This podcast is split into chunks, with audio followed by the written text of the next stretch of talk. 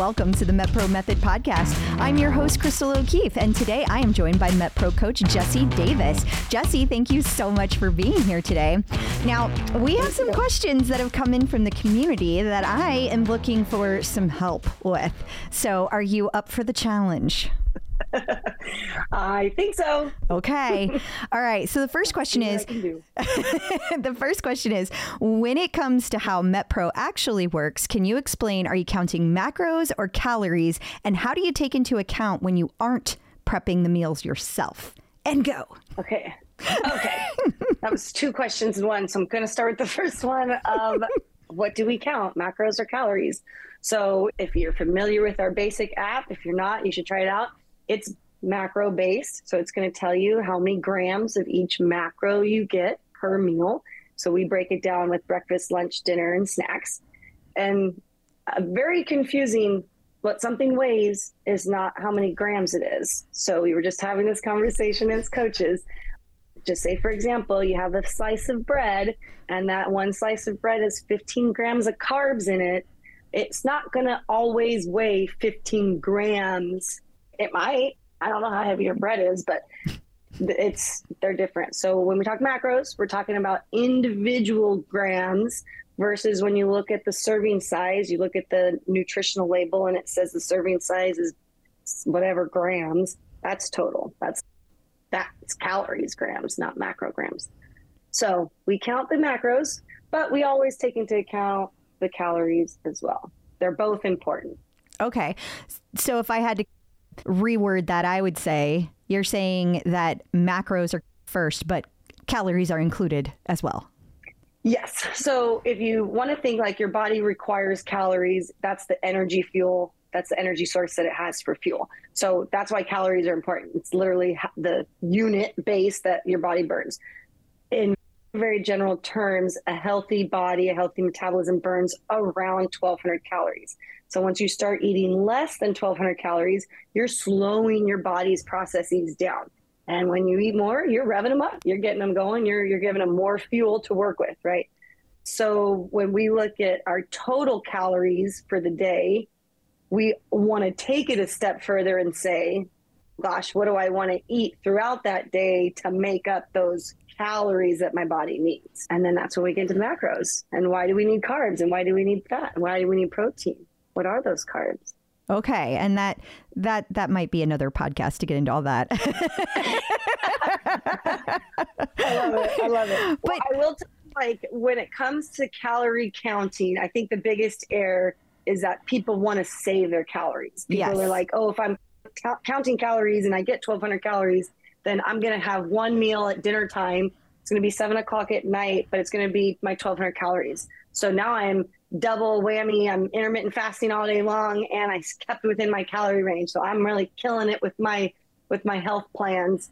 And you might see weight loss. You might not. Eventually your body's going to acclimate. The worst thing you're doing is that you're slowing your metabolism down by going all day without food. twelve hundred calories in one sitting looks different than four hundred calories split up or three hundred calories split up. And so that's why we want to do both. Yep, that makes perfect sense. But how do you take those into account when you're not the one prepping the meals?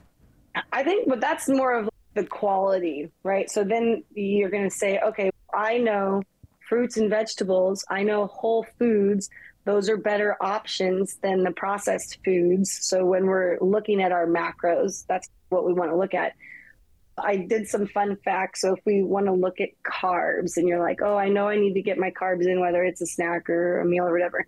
And so you have an option of strawberries, or you have an option of just grabbing some French fries. You could eat three whole cups of strawberries. So you could take a cup of strawberries and eat it three times throughout your day.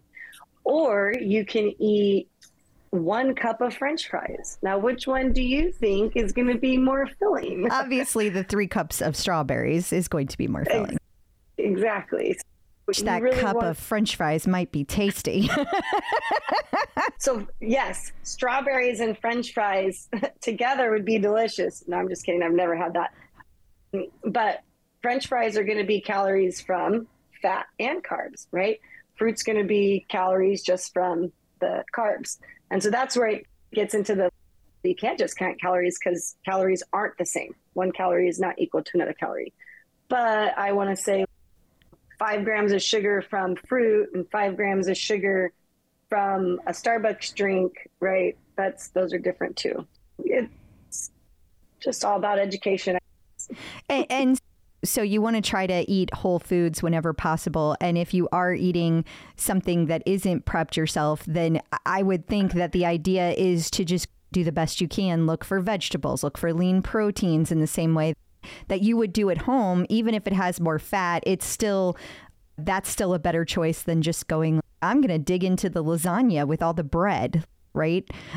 Yes. Okay. Yes, exactly. I will say, for all of you out there that know about our wonderful My Plate, right? U S D A just came out with that. I, I guess they didn't just come out with it, but it's been my favorite one since. I was so happy when they moved from the pyramid, because it's usually a circular plate we eat on. I guess maybe sometimes you have a rectangular plate, but if you look at your circular plate and you think of it as, these are where my macros sit, and I know I need protein. So I'm going to make sure a quarter of my plate is my proteins. And then I'm going to make sure half of my plate is veggies if I'm trying to be really healthy. And then I have my other half for my starches, my potato, my rice, my grains, whatever it is. And so if you're looking at your plate and you're like, oh, that matches, that's great, eat it all. If you're looking at that lasagna and that lasagna is covering your whole plate, that's really only a quarter of what your needs are, right? Because it's the, that's the carb.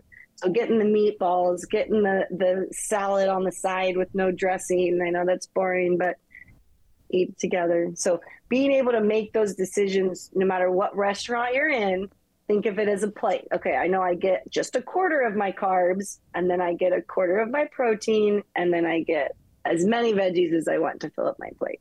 Okay. Very helpful. So what about the fact that, okay, we're talking about macros. We know that weighing and meal prep is going to have a huge impact on how successful you are for making sure that you have the proper macros. But obviously that can be time consuming, especially for somebody who's just starting out. So is there a way to focus on some meals versus other meals, or in some other way be flexible for people that are just coming into the program, just learning how to do this? Or should they be like focused on, I got to hit everything perfectly every single time? What would be definitely the best route? Never ever look at perfection. It will drive you crazy. um, I, for the beginners, I will say, try to pick those foods in the app that are measured in wholes. Like, it's either half an apple or a full apple. It's either a quarter of a banana, a half of a banana, or a full banana. Because then now you're starting to get a sense of, oh, it says that I get thirty grams of protein or thirty grams of whatever. Oh, I'm noticing that my thirty grams of protein is always yielding four ounces. Whether it's four ounces of chicken, four ounces of turkey. Oh, so now I'm starting to see that consistency of, oh, everything's four ounces, right? We're going to be really ballpark. And so I try to get my clients to know, like, a chicken breast, that's probably close to four ounces, right? A banana, you're probably close to your two meal carbs. So picking those foods where you don't have to measure that, just grab a banana and go.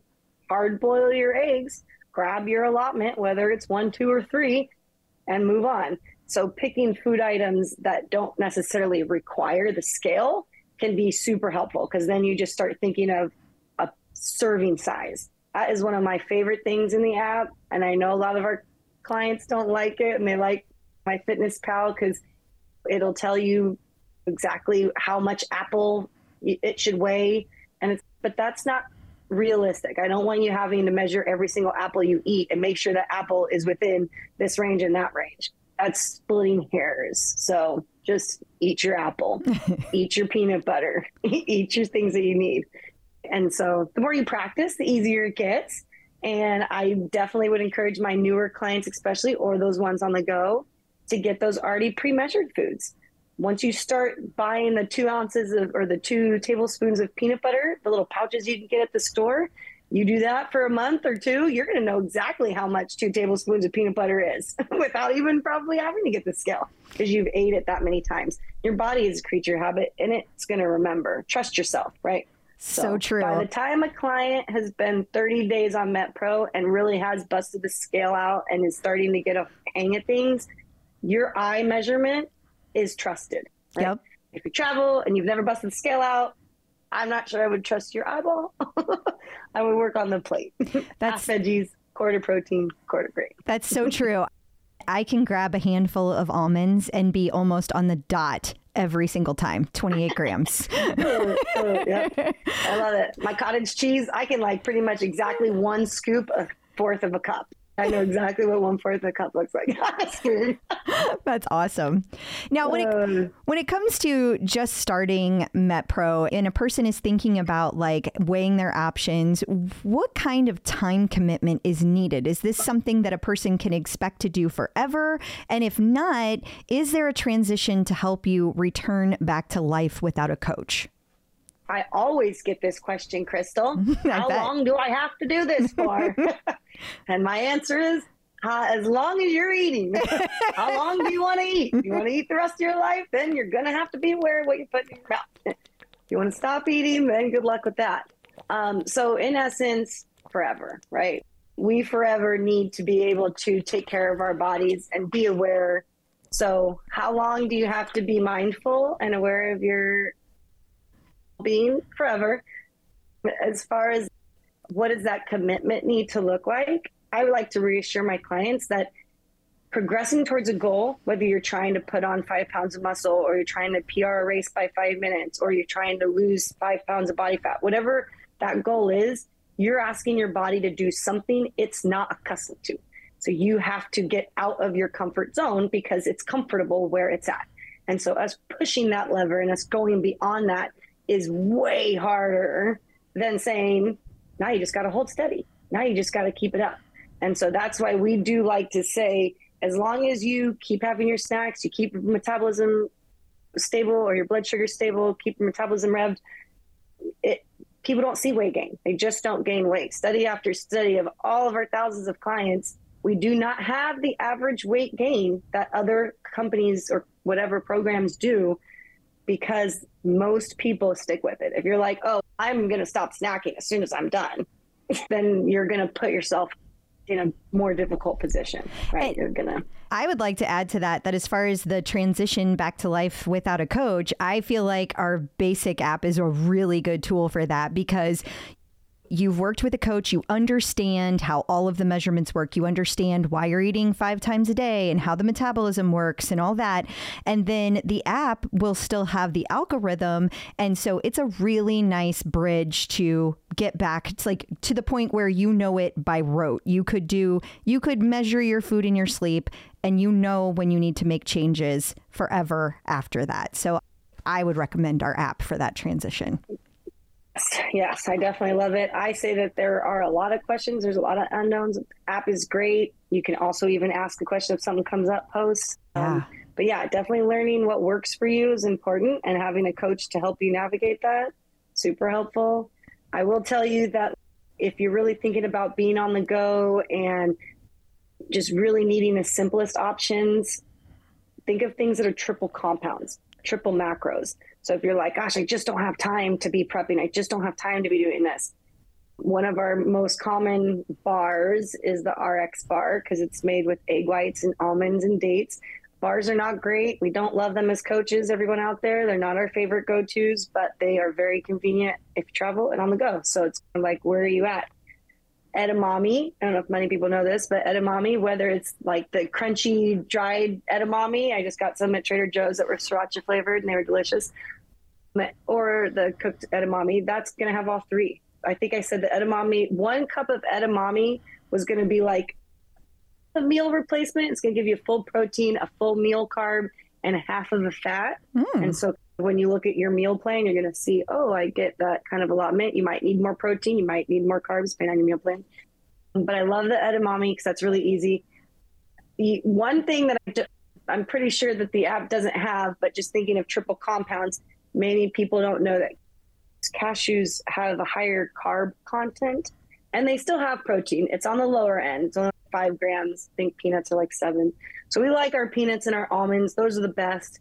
Those are like staples in my household. But if I'm like, oh shoot, I'm traveling, I'm in the airport, right? My options are that trail mix bag that's got M and M's and raisins in it with my peanuts, or I can just get like a bag of cashews. I'm going to go with that bag of cashews. I'm just going to keep it simple. I know that it's got all my macros, and protein really is the most important. So learning to read those labels if you are on the go is going to be really important, which I guess learning to read a label might be a podcast for another. Yeah, that's a great idea. I love that.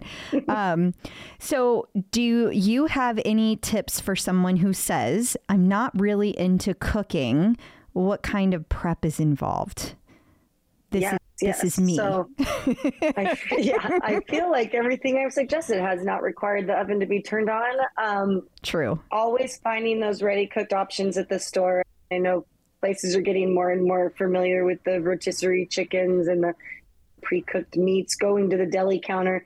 You can seriously go to the deli counter and say, I need four ounces of turkey in a bag. And I need three bags of that. I need three bags of my four ounces of turkey. So whether you're traveling, whether you're at home, whether you're across the street, whatever it is, you didn't have to measure that. You didn't have to bust out your scale. They're going to do it for you. Most of the time when you go to a restaurant, they know how much protein they're giving you. It's they have to know how much they're making, right? So it's really good. The more you can ask questions, the more you can be aware, be aware, be consistent, the better, the more successful you'll be. There are uh, meal services, right? I would say that uh, Factor seventy-five, right? Factor meals and Trifecta are, I feel like, the two biggest, most well-known, very familiar with them. You just put in your macros, you pick out your foods. There are really probably hundreds. I was Googling before we hopped on the podcast, this new one, which is called, I'm assuming it's new because I haven't heard of it, but it was called Meal Pro. And obviously it caught my eye because it was like black and it look like MetPro. So I clicked on it and I was very intrigued. I didn't go into the whole subscription or anything, but it looked like it was delivered macros. So something like that. What are my options? It's a little bit more expensive to go the meal service route. That might be a limitation.